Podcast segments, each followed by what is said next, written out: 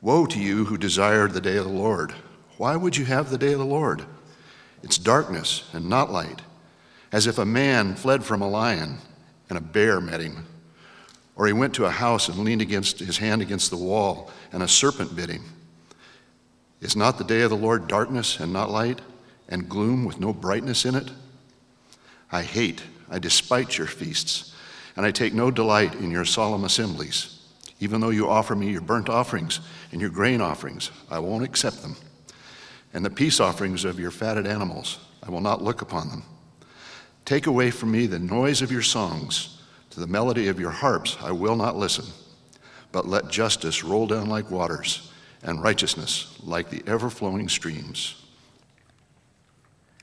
Then the kingdom of heaven will be like ten virgins who took their lamps and went to meet the bridegroom.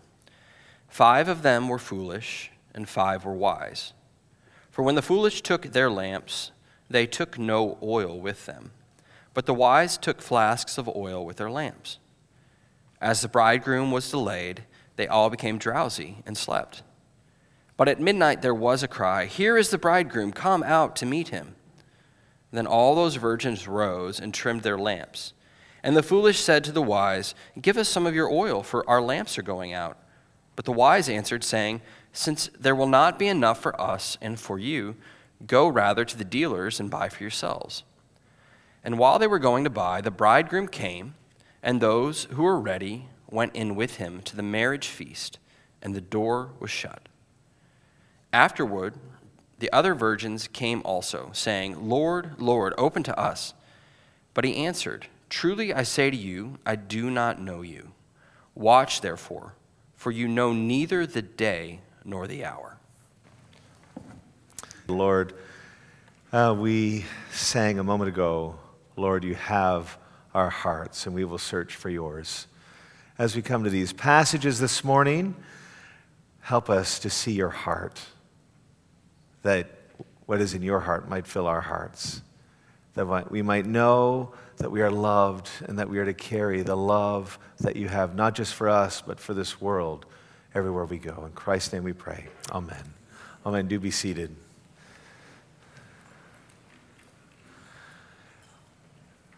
So we come to the easy passages uh, this morning in the Bible, the Hallmark cards that uh, we will send to each other after Thanksgiving. Um, and uh, so, on one hand, we've got Amos, and on the other hand, we've got the parable of the ten virgins. I once was in rural Alberta, and I met a deacon named Amos, and I listened very carefully to everything he said. And I left before he could pray for me. Um, on one hand, we have this Old Testament reading, this oracle from Amos and he's dealing with the kind of sin that will provoke the funeral of a nation. And on the other hand, we have these 10 virgins. And what might, these are not texts that we've chosen, they are the sign for the day. So, what might the Lord be saying to us today through these two um, passages? And the psalm thrown in for a little relief so we can catch our breath. Um, we see, if you open your, your uh, bulletin up to page three, we see that there's a problem. There's a problem. And what is that problem? Well, the worship and religious activity of the day had become manipulative and was carried on without regard for daily justice and righteousness. We'll come to those two terms, righteousness and justice, in a moment because they're slightly different than what we might think of today. Worship and religious activity had become manipulative and was carried out without regard for two things that are very close to the Lord's heart justice and righteousness. So, what was going on? Um, well, we, in this, we see here that the religious activities were far from pleasing God. They were actually alienating him you know, he's like, I don't want anything to do with it. And if you look with me, you'll see here that there's a recurrence of the pronoun. This is where grammar matters. The pronoun your, as opposed to our, or as opposed to mine. Look down with me in 21, verse 21. I hate and despise your feasts. I take no delight in your solemn assemblies. Even though you offer me your burnt offerings and grain offerings, I will not accept them. And the peace offerings of your fattened animals, I will not look upon them. Take away from me the noise of your songs. To the melody of your harps, I will not listen. It's pretty strong, isn't it? The feasts and assemblies, as they are celebrating them, cannot bring them closer to God. God does not want only religious behavior from his people, he wants their total devotion. He wants to be able to see and trace the line. So you worshiped here this time, and I can see the fruit of it over here when no one else is watching. And that just wasn't happening. And so we, well, let's deal with some of the, the challenging stuff here. Woe. Now, this is not the Keanu Reeves woe. This is not Bill and Ted's woe. This is the bad woe, right? This is woe to you who desire the day of the Lord. What was the day of the Lord? The day of the Lord was a day that everyone waited for with eager anticipation because it was the day when God Himself would come and make everything right.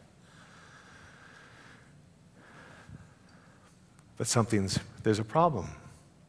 They have become the problem.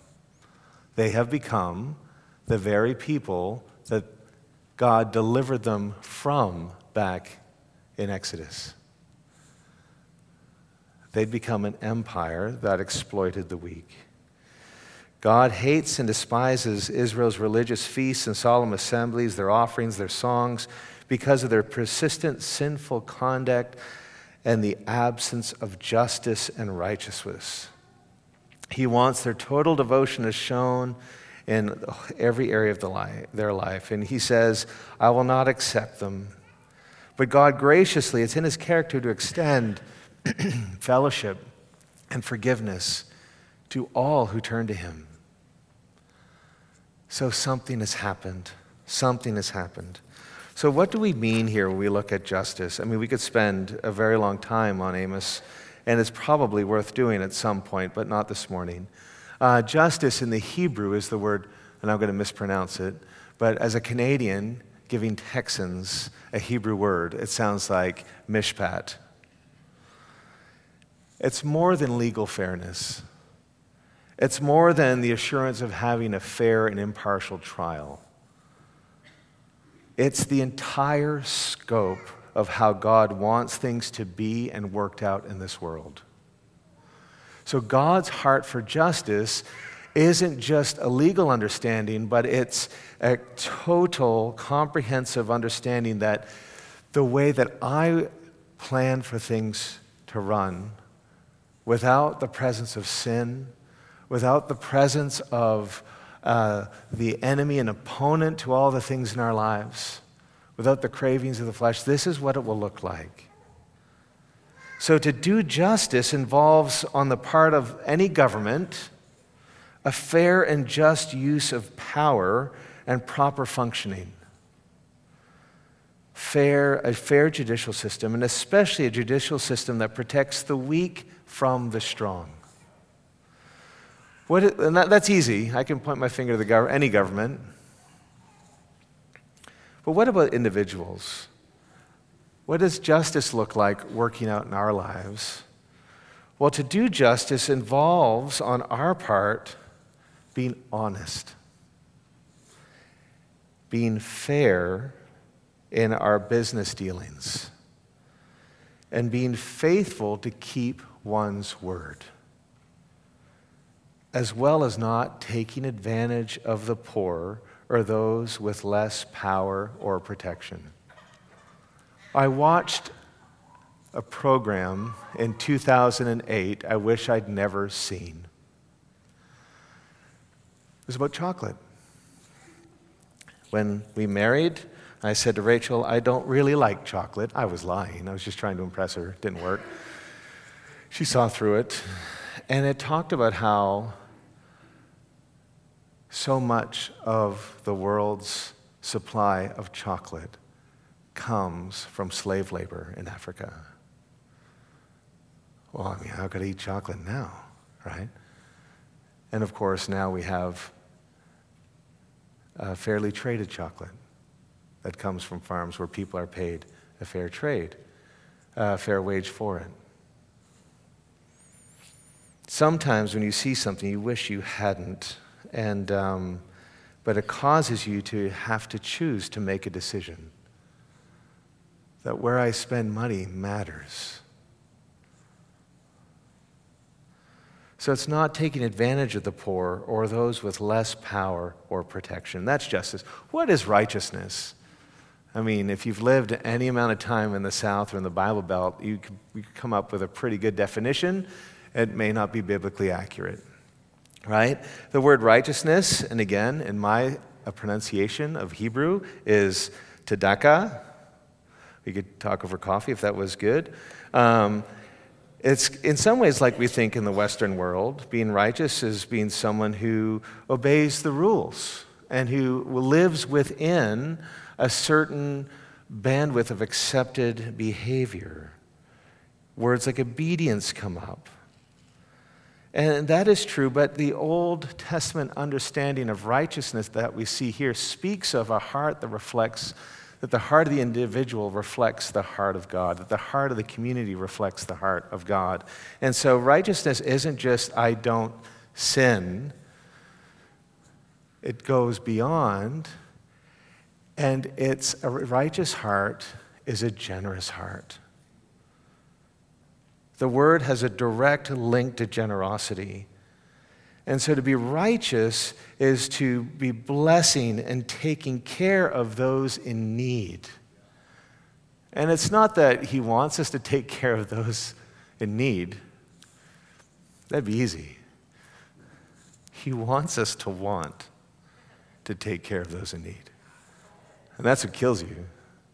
You know, I don't want you to love me. I want you to want to love me, says my dog, though he's deaf and, you know, can't speak.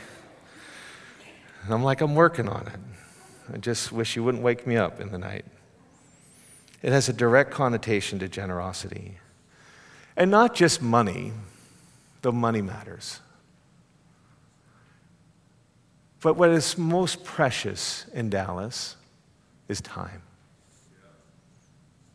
In fact, the people who ask you for money when you go downtown are banking on the fact that it's easier for you to give them money than to stop and give them your time.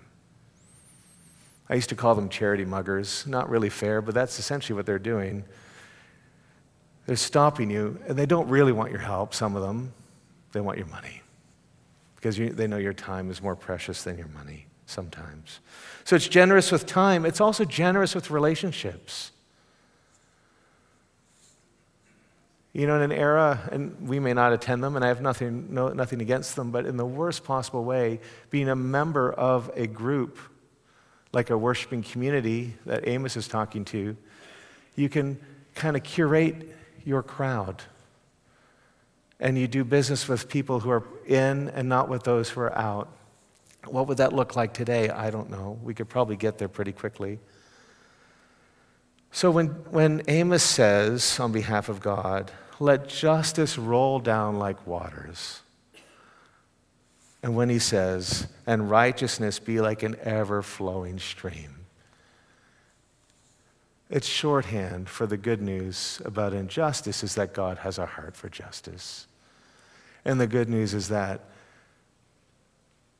a righteous heart isn't just the legalist God who says, don't misbehave. It's the God who seeks to put his heart into the heart of his people so that because of when people who don't know him interact with his people, they discover what he's like. And then we have our New Testament reading. The kingdom of heaven will be like. So Jesus is painting a picture of what it's going to be like when the day of the Lord arrives.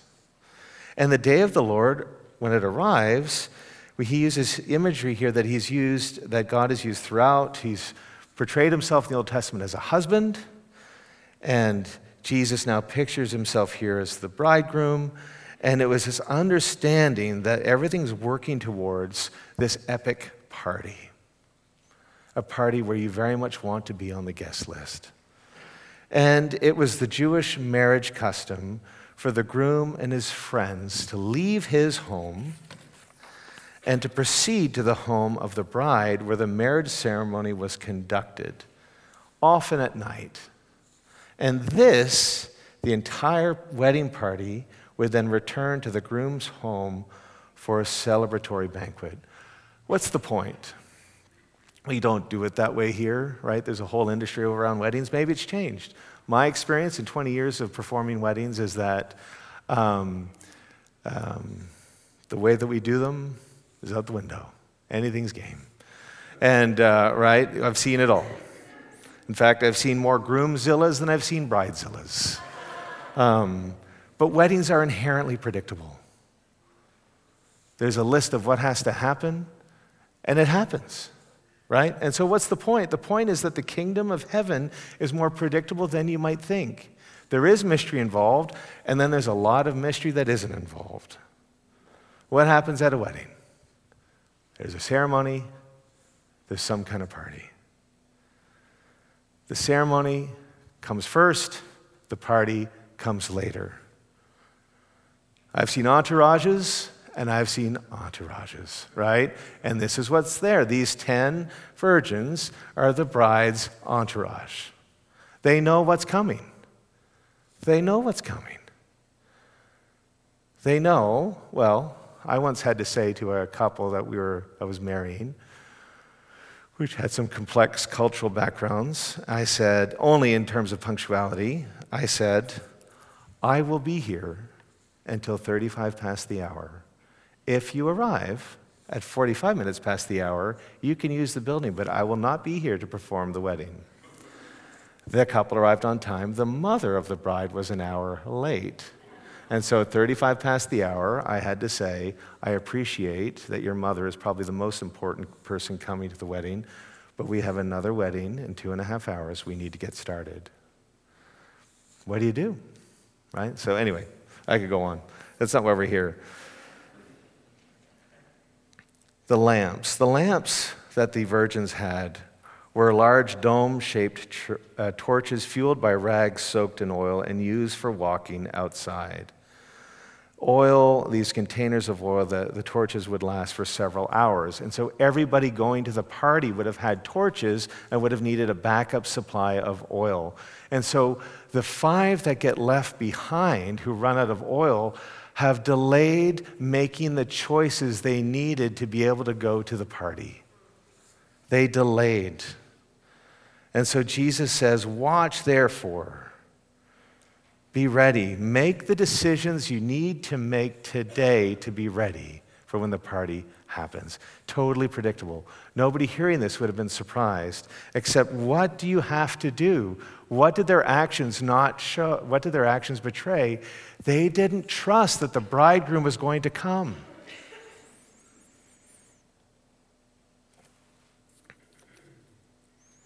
So, what's the point of these two passages? With judgment, we always think we know who deserves it. Your, your, your. It's easy to point the finger. In fact, that's what Israel was doing during the days of Amos. They were pointing the finger so much at their neighbors that they were neglecting the state of their own hearts. And they were so focused on externals that things were allowed to grow in their hearts that actually threatened to destroy, that would provoke the funeral of their nation. And their worship, because of their self absorption, because they kept pointing the finger out, led meant that their worship had nothing to do with the rest of the week. After the events a couple of years ago in the summer surrounding um, the George Floyd incident, I had a couple at the church at the time come to me who had all these ideas of what they wanted to do that were justice related. And they came to me, I think, because I sit on the uh, board of a nonprofit that works in some of the underserved uh, areas and uh, of, of Dallas and uh, in the black community, and they thought that I would, you know, I wanted to hear them, and I did want to hear them. And we had this great plan that they'd put together, but I had to stop them and I said to them, Tell me about your prayer life. And they looked at me and they said, Well, what does that have to do with it? I said, Oh, oh just everything? And they're like, Why? I said, Well, if you're looking to make lasting change and to reflect God's heart of justice, then you need to spend time with Him so that what's on His heart will be on your heart because if you just have your ideas of what justice ought to look like, you may start off in the right place, but you will never end up where he's going. They never asked for a follow up conversation.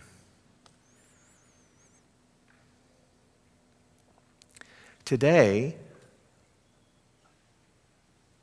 not you, of course, but other people,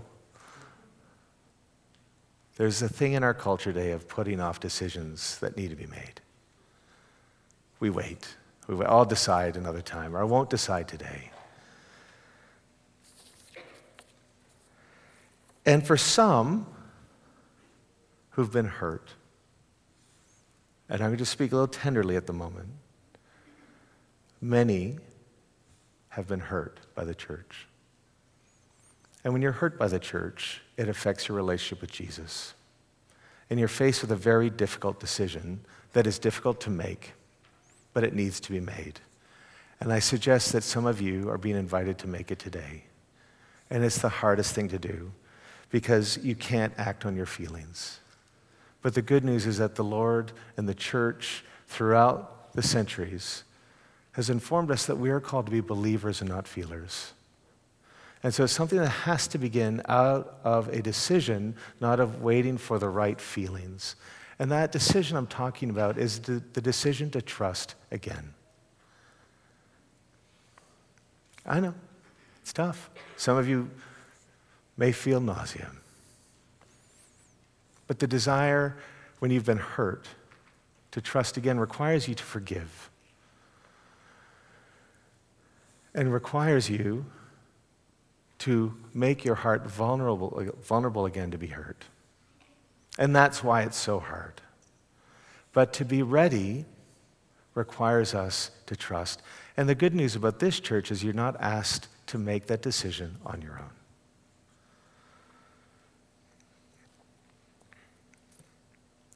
It's come to us here at St. Bart's to play our small role in God's plan here in North Texas we articulate it like this that we want to connect the people of East Dallas with, his, with God and his people.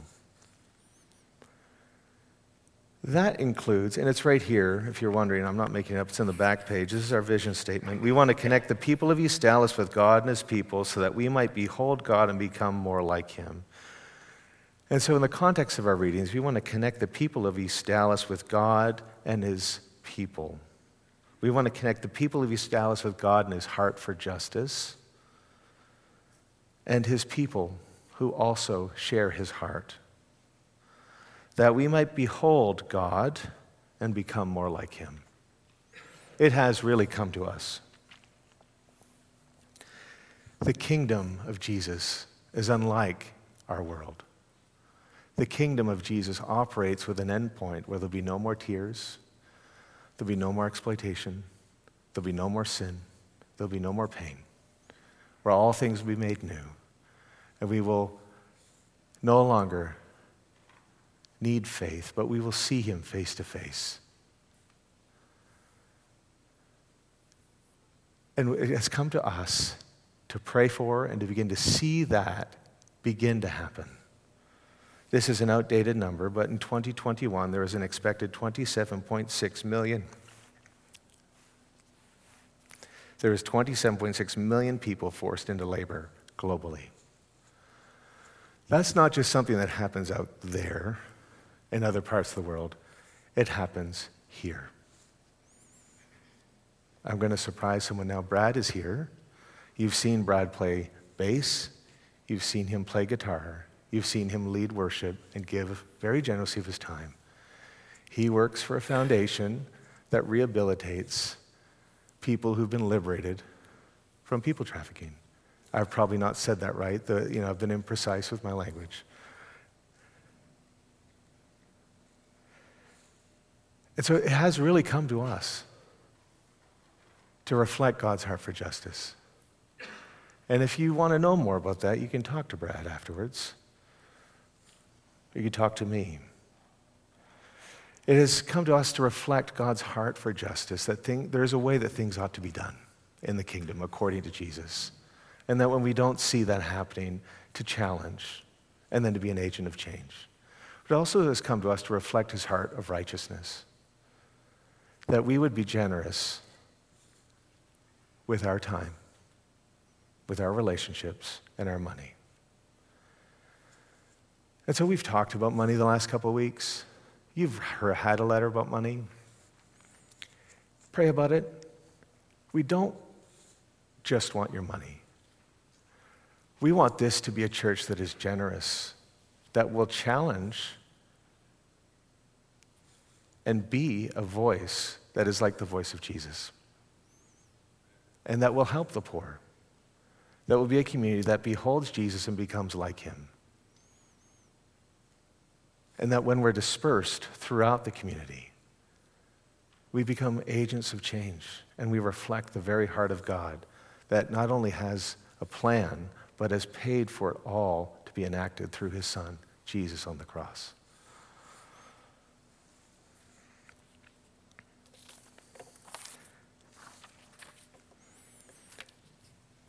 So, as Amos writes, and as Jesus writes, Jesus says, Be ready.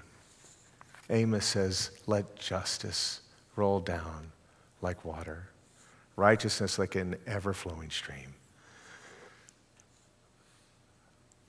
And I have no power or ability to affect any change in any of your hearts. You have no power to affect what goes on in my heart. And so, how do we see that? How do we stop from pointing to actually doing what needs to be done? We say, Lord Jesus, I'd love to be a part of this.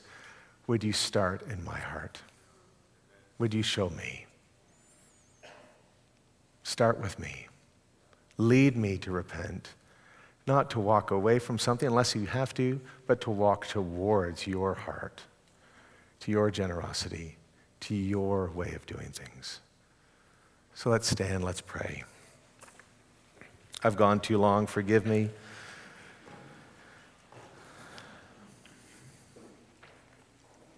Lord, as we sang earlier, you have my heart. And for some of us today, we offer you our hearts afresh.